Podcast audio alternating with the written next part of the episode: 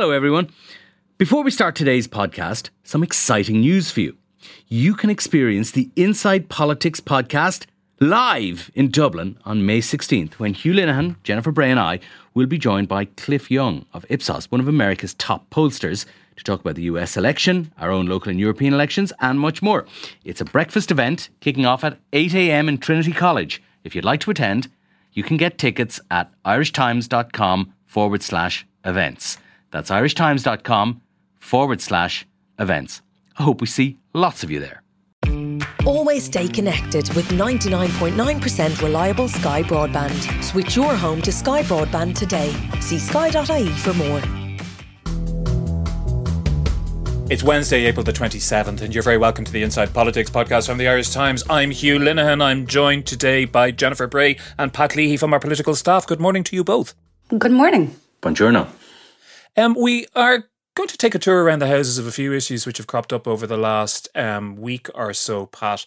Um, I want to start with one which caught my attention a few days ago, and that is that uh, it's projected that the re- results of the census, which has just been held, will show a continuing increase in the population of the state.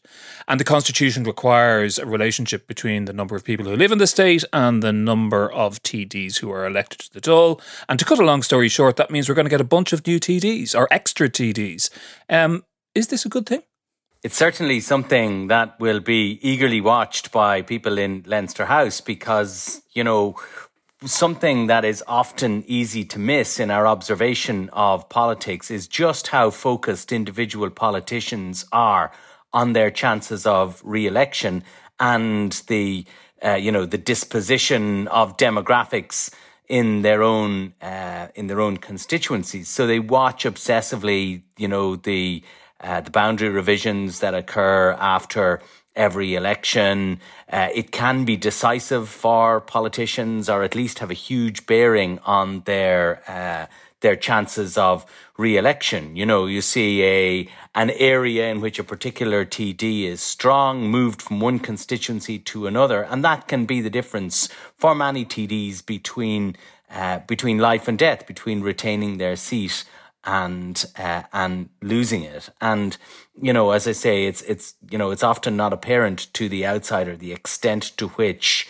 that consideration informs every waking hour of uh, of politicians, which I suppose you know is you know probably not unique to Ireland, but the Irish political system is so responsive to voters' needs that our TDs, I think, have to spend a disproportionate amount of time wondering uh, and and uh, catering, wondering what their constituents are thinking and catering to their constituents' needs. Because you know the worst thing that any you know anyone can say about an Irish TD is that they are out of touch, and any TD that is believed by his voters to be out of touch will find himself losing his seat fairly quickly. Uh, so something that alters the electoral landscape as significantly as a whole bunch of extra TDs, maybe 15 TDs could be uh, as high as uh, as 19 is something that will be, you know, obsessed over in Leinster House to your question. Is it a good thing? You know, I'm not really sure it's either a good thing or uh, or a bad thing. You will it improve our political system? I uh, wouldn't have uh, thought so. Will it necessarily disimprove it? Not sure about that either. I think it just is. Jennifer, the government of the day has a bit of leeway in working within the guidelines set out by not the guidelines, the rules, in fact, set out by the Constitution. So, our, our, listeners may remember that back in the wake of the crash in 2010, 2011, there was a general pulling in of belts uh, that went on, both in terms of the number of, of ministers that were allowed, or junior ministers allowed in the government, but also the number of TDs. So there was a slight reduction at that point of five or six because that was allowed within the within the given rules. So this government and this Dáil can choose to max out, and I think the upper limit is something like 18 additional seats, or go for a more minimal approach. And we've already heard, or I've already seen on that, that oracle of, of, of wisdom, the letters page of the Irish Times, some complaints that TDs are just going to feather their own nests and provide as many additional seats as possible, probably, as Pat says, in the interest of uh, holding on to their own ones at the next election.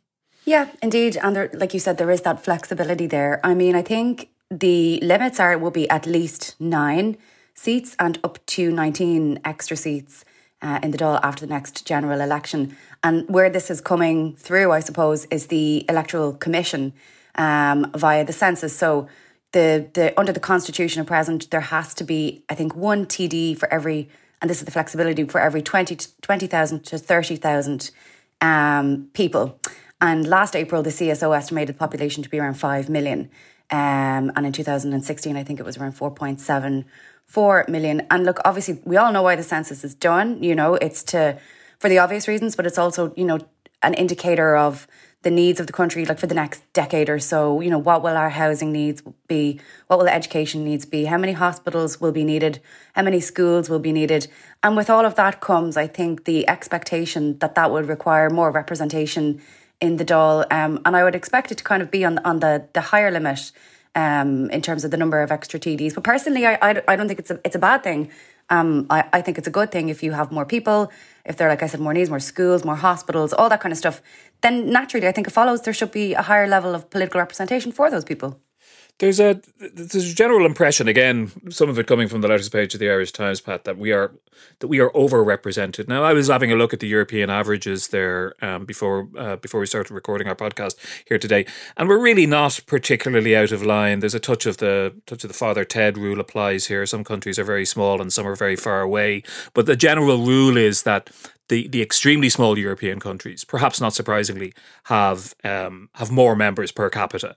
Um, places like Malta and Luxembourg, and the very large countries, the Frances, the Germanys, and the Spains, uh, it, you tend to need an awful lot more votes to elect a single member of parliament. But actually, the countries that are kind of like us, or maybe even that we aspire to being like, the Nordic countries, Sweden, Finland, Denmark, they're more or less the same. But the difference that was pointed out by some of those erudite letter writers is that some of those countries actually have a proper system of local government as well. And the Dáil is part of a broader democratic apparatus. And one of the criticisms since forever, as far as I remember, of our Dáil is that it's too locally concerned and it supplants things which should be done should be done could be done better by local government if local government had real teeth. That's right, Hugh. Moving I think on. there's an important. I think there's Point an well important made. point Well, I'm that you just- approach. Okay. uh, in in that question, if indeed it was a question, and it's that you know there isn't a marked difference in demographic weightings and electoral representation and so forth between Ireland and many countries in Europe. But I think we are distinctive in in in two respects. Um, one is our electoral system, and the second way is in the way that our that voters use our electoral system. That is to say, in our political culture, which is highly localized, which is highly responsive to the desires of voters, and doesn't have many correctives to what voters may want their politicians to do, but which may not necessarily be in the long term national interest of uh, of everybody. So if you take the example of um, of of, of the, the simple example of planning ob- objections, every TD, I mean, Sinn Féin come in for criticism for advocating for more housing and then objecting to lots of uh, housing developments. But that, but you know, to a greater or lesser extent, all parties and all politicians do it. They all uh, object or support objections, or very many of them uh, certainly uh, object or. Um, uh, or, or, or lend their support to objections to big housing developments because many of their constituents are, uh, you know, many of us might very much favour uh, lots of new houses and apartments being building to alleviate the housing crisis, but we don't necessarily uh, want it to happen next door to us. And uh, and the polit- politicians do that because if they didn't do it, they would be a savaged by their opponents and b uh, deserted by their by many of their supporters. So I think it's you know, and I've I've always thought that this is the um, you know one of the necessary caveats to that fascinating conversation, which I hope we have someday, Hugh, about potential electoral reform. Is that I have a suspicion that the Irish voter would use a reformed electoral system in the exact same way that he and she use the uh, the current uh, electoral system, and I think that is more that goes more to a question of political culture as opposed to the the architecture of the political system, as it were. Yeah, there's definitely a question of, of chicken and egg there. I did notice looking at those European numbers that the, the country that has the, the, the heaviest representation, the most representatives for its population is Malta, which is actually the only other country in Europe that has the same electoral system as we do. Another gift from the departing British administration uh, when it left. Now, anybody who's been following Maltese politics, as I'm sure all our listeners have over the last few years, will know that it's not really something to aspire to. There's all kinds of corruption and graft and indeed assassinations and all kinds of worry, worrying stuff uh, going on there. But I do wonder, um, f- for from both of your perspectives in your jobs as political correspondents, I'll uh, put this to to you, Jennifer. You have this kind of privileged seat, literally, um, in the Dáil. You sit there in this uh, box, looking down at them um, as they go about their business. Um, is what you see, in your view, uh, democracy working as we would like it to? Is it an impressive process? Wow, what a question. I did not expect that today. Um, fun fact, we do sit in this kind of box. It's not a box, it's kind of a row above where the Ceann Comhairle sits. Sometimes I don't think you can really see it on the camera. And I think it can accommodate around 20 journalists. And I, sometimes I sit in the middle. I'm always afraid that my pen is going to roll over and knock off Ceann Comhairle's head, or then I'm going to fall over on my way out the door. Oh, anyway, that's just an aside for people to think we're sitting there, you know, very dignified. Not me. Um, am I impressed by it? It depends on the day. It depends on the debate. Sometimes I look at what some of the stuff that's said, and I think this is just like through the looking glass stuff. You know, this is crazy. But no, by and large, I, I am, and I think, I think um, Irish democracy is, is is functioning well. I actually think we maybe we do better than we give ourselves credit for. We're, we have a habit of talking ourselves down sometimes, especially when it comes to Irish politics. And there's a lot there to be criticised. Um, and there's a lot there also in terms of the, like I said, the tone of the debates, the content of some of the debates. But from my perspective, from from where I'm sitting, yeah. And when you think about a country like Malta, you know, you're you reference, you know, our job as journalists. You know, we know what's happening to journalists in Malta. It's terrifying, you know, and democracy does not function like that over there. Um, and we don't have that here. So actually, I think there's a lot to be grateful for. Um, speaking of the quality of debate, Pat, there's a bit of a kerfuffle over a, um, a parliamentary interaction, not in the Dáil, but in the in the Seanad. Over the last few days, there's been um, some debates going on about introducing legislation to govern commercial surrogacy, which there is no law governing, as I understand it, at the moment in in, in Ireland at the moment. And um, one of the participants, Senator Sharon Keoghan, um, made some statements which caused some uh, some strong reaction and some debate afterwards about whether it was what she said was acceptable. I wasn't quite clear about what was being argued about what would be done about it. Should it be deemed not to be acceptable? I thought parliamentary privilege is a fairly fundamental kind of principle. What do you make of all of that? Does it does it is it a subject worthy of debate or what was going on there? Is it worthy of note? Yeah, I think that this was part of. Um uh, uh, debate on the assisted human reproduction bill, which will attempt for, amongst other things, for the first time to bring in uh, laws governing surrogacy, because there's currently no laws uh, governing surrogacy. The government's intention, as I understand it, is to ban commercial surrogacy in Ireland, where women are paid to have children for um, uh, for for other women.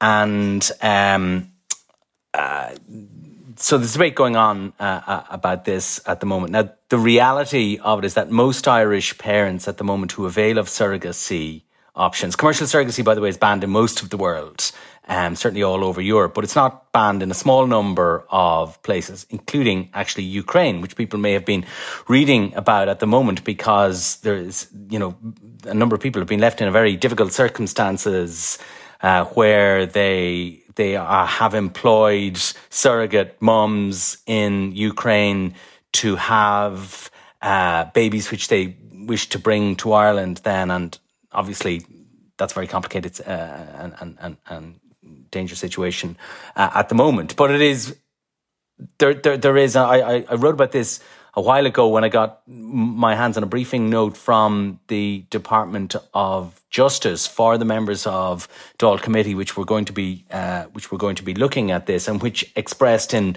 very strong terms the um, you know, the government's policy position of being opposed to commercial surrogacy for fears of um, of exploitation of of uh, of women and uh, and so forth. And this briefing paper, which I think Jen wrote about as well, was uh, one of the questions it was raising was about how you know the state should assist or otherwise the adoption of babies who were born in, uh, in, in in the Ukraine and other places where commercial surrogacy is allowed, given that it was something that was banned here. Did they wish to? Does the state wish to effectively promote it or facilitate it elsewhere? Because these are all very difficult questions, and for many people who are involved in those sort of situations, tremendously you know, emotionally charged questions. And there was a discussion in the Seanad uh, about this. Won't get into the details of it now, but which one Senator Sharon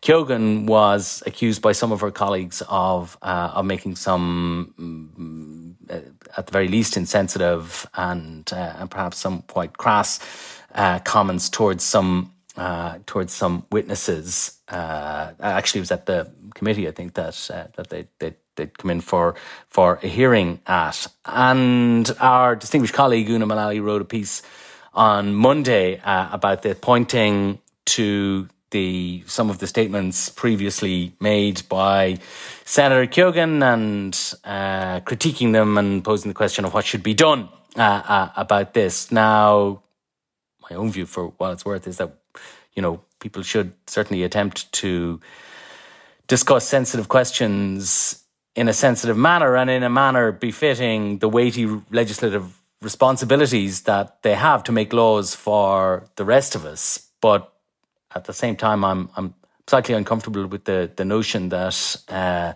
you know legislators should should be told there are certain things that they can't you know that they can't express as long as all that is done in in honestly and in good faith and as part of a a constructive attempt to contribute to the legislative process, then I think it would be a peculiar path to go down to uh, tell people that there are things that they can't say as long as they're said in that regard. Yeah, what do you think about this, Janet? I mean, as Pat says, you've you, have you have written about it before. This is a contentious issue. There are critics, uh, very vocal critics, coming from different political perspectives. There's a there's a there's a conservative religious perspective on this. There's a um, there's a fami- there's a feminist perspective on it, which sees it as um, as as exploitation.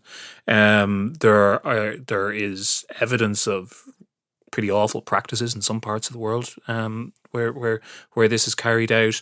So it is a you know it is a it is a live a live debate, um, literally.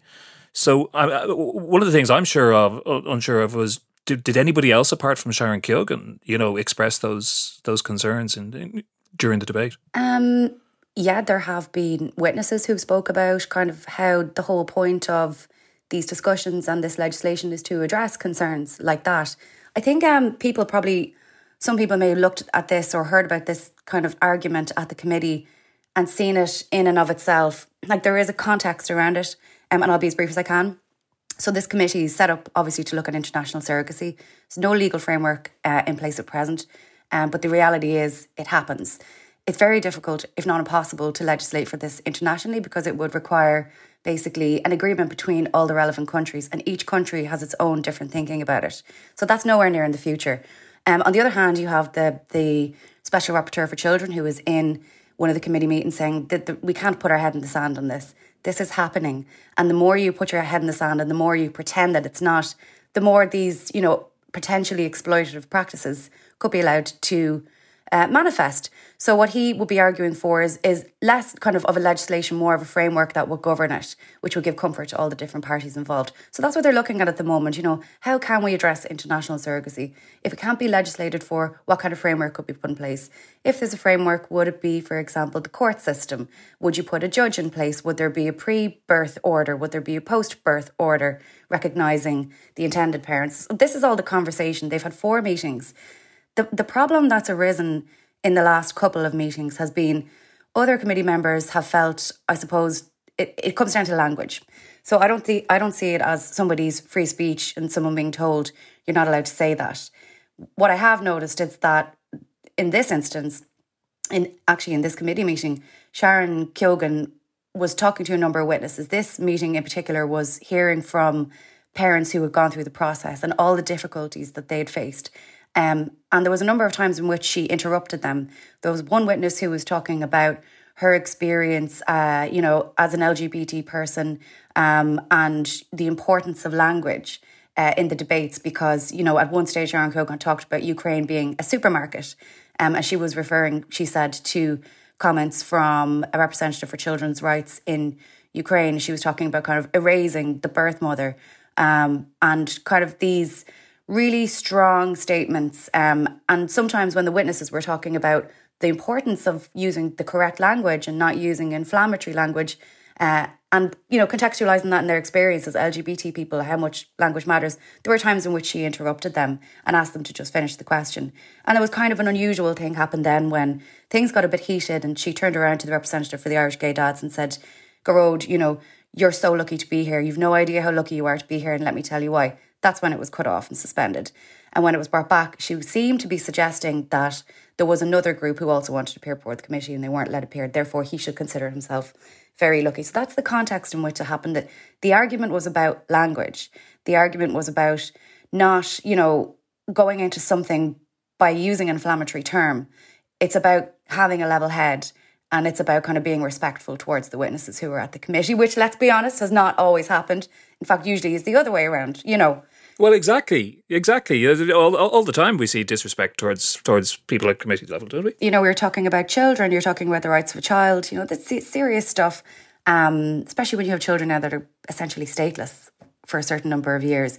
So that's I'm just trying to give the context for what happened there. That that's what transpired, and I I think maybe some people looking in said she's not being allowed to say that she is opposed to the commercialization um, of surrogacy, which is absolutely her right to say. Completely. The context was how, how that committee developed in terms of the language and the interruptions. Are there rules or should there be rules about any of that? There are rules. I don't think so. I think the more rules you put in place in terms of the committees, you can, but they have rules like you can only speak for, you know, they divvy it out differently. Every member gets five minutes. Um, and actually, you shouldn't. I don't think there should be rules not to like. I mean, it should. Sorry to jump in, but shouldn't it be up to the the chairman or chairwoman, sure. chairperson yeah. to run the committee, which by and large, in my experience of watching them, they uh, they they probably do. I mean, you were watching the committee, Jen, you had a better idea, but uh, oh, she did step in. Yeah, yeah. yeah. Kathleen Funchion was chairing, and, and she did. You know, that's why she suspended the meeting twice because she couldn't get order at the meeting. Basically, it was descending into a, a shouting match between uh, Senator Sharon Keoghan uh, Senator Lynn Ruane and Mary Seery Kearney, Fine Gael's Mary Seery Kearney. Um, and that's why it was that's why it was suspended. Um, and you know, Kathleen Funchion was saying there are people looking into this debate who've been waiting years and years for it to be had, and this is what they see. And there's she that she makes an excellent point. Um, but if it comes down to a debate about this senator should be able to have, you know, express her opinions, and this should not be an echo chamber, I could not agree more absolutely every side should have the chance to get their point across. And it's completely okay to have a different opinion. It's healthy, actually.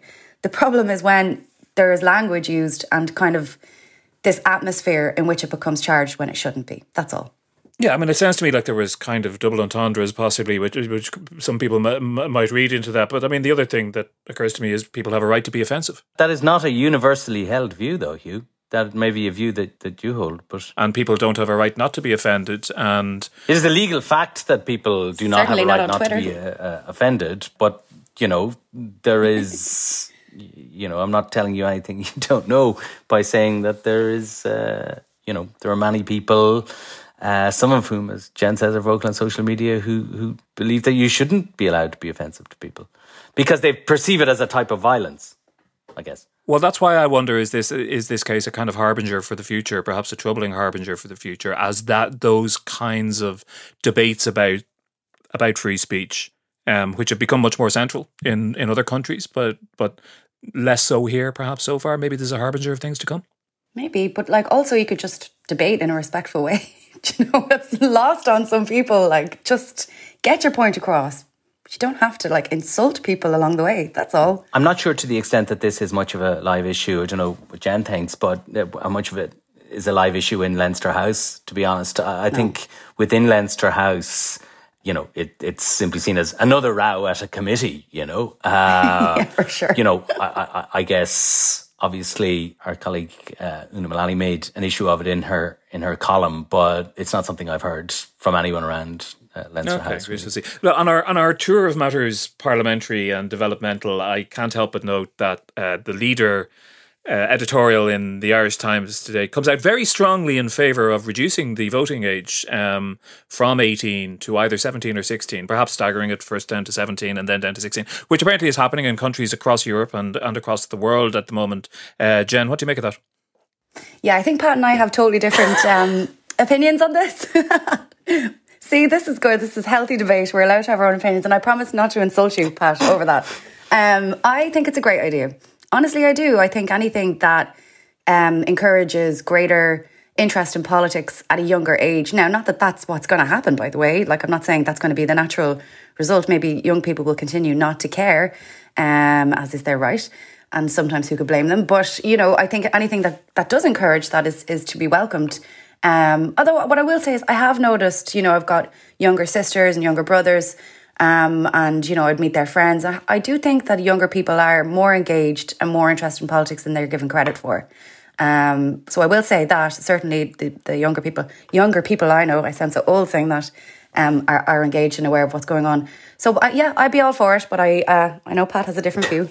Well, I know that Pat believes that we should increase the voting age to 45. um, but I, maybe just take this, take the case for this on its merits. I, I believe that our young people are our greatest resource, Hugh.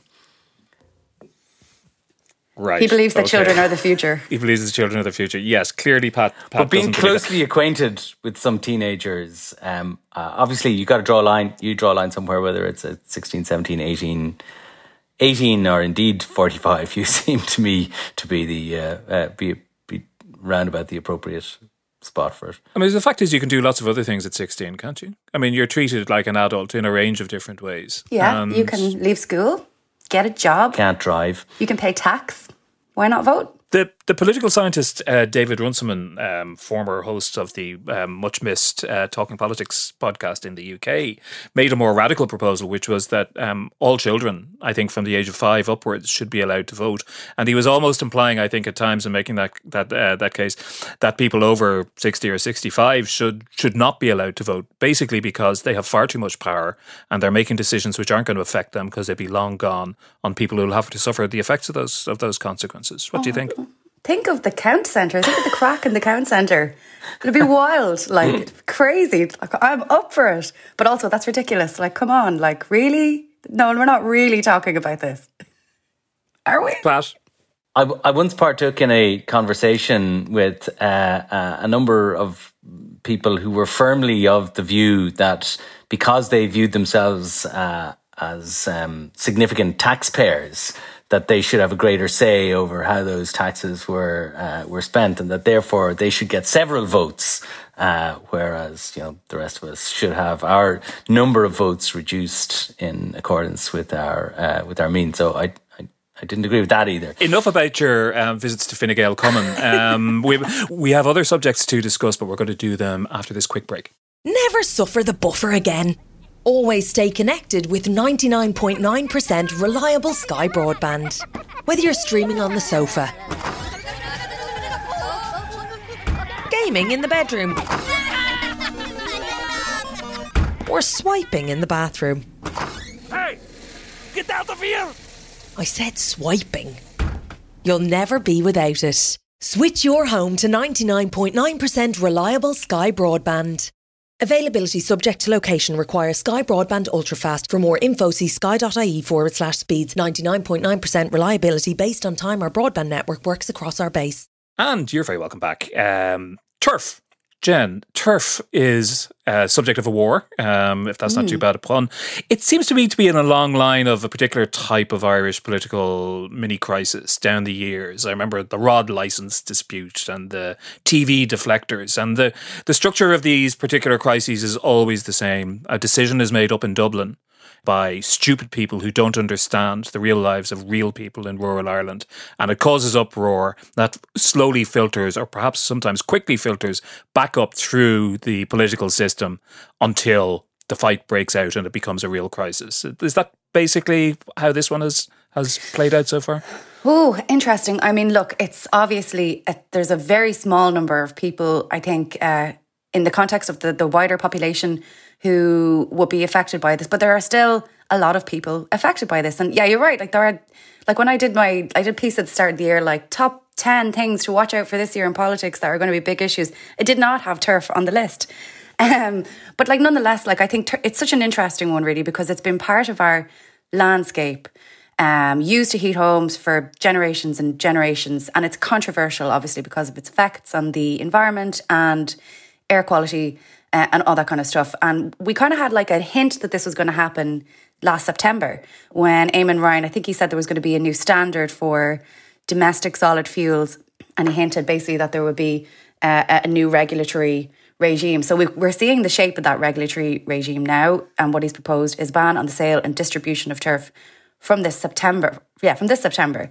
So, I mean, really essentially what it comes down to is the politicians, particularly in the Midlands and Western um, counties, are saying that this will affect homes who, uh, well, obviously the people who use it to heat their homes, but obviously people who would uh, sell it, like small scale cutting and selling between neighbours effectively. And what Eamon Ryan is saying, and what the government seem to be saying, is small scale cutting and selling between neighbours won't be impacted. But this debate just keep, seems to keep going on over and over again. The TDs say this can't happen. The minister seems to be saying this won't happen, but there's no actual like flesh on the bone. There's no detail um, on this yet. And we've also heard Malcolm Noonan saying the people who use you know heavy machinery, um, you know, uh, selling it online or in urban areas that they will be subject to the ban. Um, I think what's needed here is just a little bit of common sense. Um, and, you know, I think that's actually what will happen. I think sense will win the day. Um, and families who rely on small scale turf uh, to kind of tide themselves over for the winter, maybe who exchange it in communities, that they won't be affected by this. And perhaps a better way to look at it would have been a phasing out of this rather than saying in September, this is what's going to happen, and then going on the radio and saying, I'm not going to prosecute your granny, which kind of sounds a bit ridiculous because kind of is a bit ridiculous. Um, you know, so I, I think that's it. But there is a there's a wider context. And the reason why they're doing this is because I think it is if they don't do this, then they can't proceed with a nationwide ban on the sale of smoky coal. You know, because companies would say, well, you're still allowing X and Y fossil fuel. You can't have this ban. And they want to do that. So this is part of that.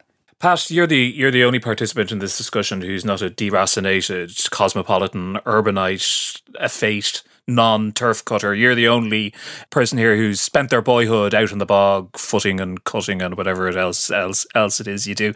You've also talked a lot on this podcast over the last few months about the success, the tangible success of the Green Party in bringing its proposals to government and getting them into legislation for the future. So I just wonder in in relation to this, are we looking at something which was badly handled in terms of messaging and and as Jen suggests of implementation, or is this kind of the rubber hitting the road? When those green proposals actually start having an impact on communities who don't like what's happening? I'll come to that in a minute, Hugh, but just first let me recall you mentioned the rod license controversy earlier, which you you and I remember. Uh, Jen certainly uh, Jen certainly doesn't, I'm sure. But in the early 1990s, at the same time uh, as the, the rod license, which was a controversy over having to get a license for your fishing rod, uh, was raging, the sale of condoms without a prescription from a doctor for their use was illegal in Ireland. And uh, the Virgin Megastore uh, on whatever quay it was, uh, was prosecuted for uh, for selling condoms over the counter. There, the fine, if I recall correctly, was paid by a then little known band called uh, U2, and this excited a great uh, uh, a great array of correspondence on the aforementioned Irish Times letters page. And my favourite letter at the time, in the heading of the heading on the series of letters, was the case of the Virgin condom. And uh, one letter writer, whom, whose name I must look up at some stage on our, on our archive, suggested that the solution to the, uh, the, the solution to the case of the virgin condom was surely to restrict the sale of condoms to holders of rod licenses. Um, you are correct. That was quite a detour. Well done. wow, I am gobsmacked. You're correct that under my nails uh, still remains the uh, the yeah the microscopic remains of uh, of the turf that I cut and footed as uh, as a youngster, and this course gives me a special insight. Uh, into uh, in this particular political controversy, it's what people nowadays would call your lived experience, Pat. all right, you can call it what you want, but uh, uh, I, I suspect that anyone who spent as much of their youth on the bog uh, as uh, as I did, in fairness, that wasn't uh, an awful lot, uh, would be viewing a ban on turf cutting as a merciful delivery. But anyway, um, my view is to be honest, that uh, this is a controversy in and of itself. It is, it is, you know, it, it is real. The opposition and the emotions exercised by it, aroused by it, are are real, and it is a clear and present political difficulty for uh, for the government to to to deal with. But in a way, it's also a proxy for the wider green agenda and for the decarbonisation imperative that, incidentally, all political parties uh, accept and will be a feature of politics, not just here, but across the West for the next decade to two decades uh, at least. And that will be extremely difficult because you're right. I've talked about the success of the Green Party getting stuff on the statute books. First of all, getting it into the programme for government using its leverage in the at the time of the creation of the government to get the decarbonisation uh, stuff into the program for government, getting commitments to legislation and getting that legislation on the books. But as you say, the rubber is now beginning to hit the road, and this is just one of a series of political difficulties that will, I think, be thrown up to it because there is no way of decarbonising without having a direct impact on people's lives, and in many cases, that will be seen as uh, as an unbearable burden or an, at least an inconvenience uh, to people. So, you know, I suspect what will happen on this. I don't believe the in, independent front page this morning said that the future of the government was threatened by the turf wars. I don't think that is the case. I, I think a compromise will be reached that stretches out the the removal of turf from uh, from large scale use certainly over a couple of years. But I think this problem of public and therefore political opposition to climate action is going to recur throughout this uh, government and probably the next one. A last point, uh, Jen, for for today. I mean, you've been writing. In fact, all the political team have been writing about the the shadow that has been hanging over this government, particularly as it moves closer to this point, this unprecedented point of the rotation of the Taoiseach. Micheál Martin goes out one door, and Leo Varadkar comes in another, and there's a consequent cabinet reshuffle. And it's really it's the pivot, the fulcrum point of the term of this government. But yet, there was this unexploded device in the background, which was the Garda file on Leo Varadkar's leaking of a document to a friend of his um, who at the time uh, was involved with a rival medical organization. This was a um, an agreement with um, on on medical issues. Um, without without retreading all the detail of that, the fear was that this had been with the Gardaí for quite a long time and nobody knew the time scale and nobody knew when the Gardaí were going to complete their work and then pass on their finished work to the Director of Public Prosecutions. That has now happened. does that mean the cloud, there's prospects of it lifting, or is there still the threat of it still being with the DPP by the time we get to the change of Taoiseach in December? Um, the clouds are still there. They're just a different shape.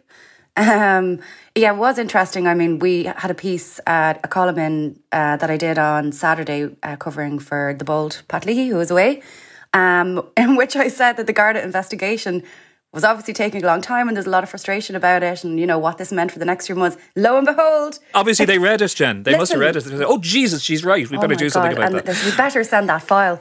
Uh, yeah, I mean, I do have my questions, but anyway. Um, so yeah, so th- that happened on Saturday. The guards confirmed they sent the file to the DPP, um, and like there were some interesting headlines over the weekend. Um, and look, I'm going to be honest with you, there was a bit of briefing going on, the usual spinning of the political machines, kind of like the relief in Fine Gael and, um, you know, these figures from the DPP's annual report, which show the vast majority of uh, files are dealt with quickly in, in, a matter of months. And certainly, I think the last time there was only like eight files that took more than a year um, to to deal with. And this is all kind of the the context around the weekend that this is going to be resolved soon. Was the the, the, the mood music being projected from government or certain parts of government buildings. Um, uh, the truth of the matter is, Hugh, nobody knows. Nobody knows how long it's going to take the DPP. People have speculated that they'll put this case to the top of the list um, and deal with it very quickly. I don't know. Is that is the truth? Is that I have no idea. Nobody knows for a fact. And the DPP is obviously independent of, government. Um, and I think they will just continue with their work on the basis that they always continue uh, with their work in whatever system they have there. So, you know, I do think that the longer it goes on, the more problematic it becomes. Because even if you have a case that, let's say it is all resolved by the changeover on December 15th, um, and everybody, you know, that that can happen, and let's say there's no charges brought by the DPP, they, they decide not to, there's no case to prosecute. But let's say that they only decide to do that, that, that only comes in eight weeks before then. You still have this preceding months where the question will be asked of all of the members of the coalition you know, this thing is really dragging on. Um, why is it dragging on? And also, are you comfortable voting for Leo Varadkar if this investigation is still uh, in the open or, still ongoing? And, and that's a difficulty. And it does put a, a massive cloud over it for Fine Gael. but as to whether, um, as to whether it will stymie it or kibosh it, I just don't know at this stage. Nobody knows how long it's going to take. Um, and anybody who says they do, unless it's the DPP herself, they're they're lying. So, Pat, just just your point of view on that. If it's still with the DPP in December, is that a really significant problem? Or I, yes. I think Micheál Martin is already indicating that it shouldn't be, but that yes, it will be. It, right, it, it? it, will be an enormous political problem, and not just if we get to December. I think basically from September on, I think politics begins to orient itself towards the changeover that takes place in December, and that will be a greater and greater part of the political discourse, it will take up more energy, uh, uh, and so forth. And if it is the case that this issue is still unresolved by the time we get to then, then I think it is a, I think it is a really, uh, really big problem, both for for Fianna Fáil and for uh, for Fine Gael. But I do think that is very unlikely for two reasons. First of all, as Jen says, if you look at the statistics from the DPP's office, the vast majority of stuff is done within uh, a couple of months. It's still, it's simply not the case, as some people have suggested, that the DPP takes months and months and months and months to make uh, to make most of its uh, decisions. So, ordinarily, you would expect a case like this to be um, uh, to be de- decided upon by uh, by the DPP uh, within the space of a couple of months. The second reason I think that that will happen is that the DPP is resolutely independent of politics. And if she decides that Mr. Varadkar should be prosecuted, that there's a reasonable chance of a conviction and that a prosecution is in the public interest, then she, she will do so. I've no doubt about that. And that would mean the end of Leo Varadkar's political career, um, certainly for the moment, and probably uh, and probably for good, pending the uh, pending the trial. So the DPP is, as I say, resolutely independent of politics, but she is not ignorant of politics, and she will know that if she if this isn't resolved by the time she gets to the autumn, then far from being removed from politics the DPP will be right at the centre of politics. And I, I, even were it not the case that ordinarily you would expect a case like this to be resolved within a couple of months, and that is the case, but even were it not, uh, I think she would be putting this to the top of her agenda so as to protect the DPP uh, and her independence from being dragged into uh, into political controversy. So I would be amazed if we're still waiting for word on this by the time we get to September very interesting. We'll see what happens, and then you can check back on Pat's prediction there to see if if it proves to be correct. Which I'll tell you what I'll do, Hugh. I'll write a column about it. I'll say this DPP investigator, and the next day, within within hours, something will happen. Yeah, your you, your your power knows no limits, Jen. Listen, we will leave it there. Thanks very much, Jen. Thanks also to Pat today. Thanks to our producer Declan Conlon and our engineer JJ Vernon. We're going to be back very soon. Uh, you can mail us at politicspodcast at irishtimes.com. But until the next time, thanks very much indeed for listening.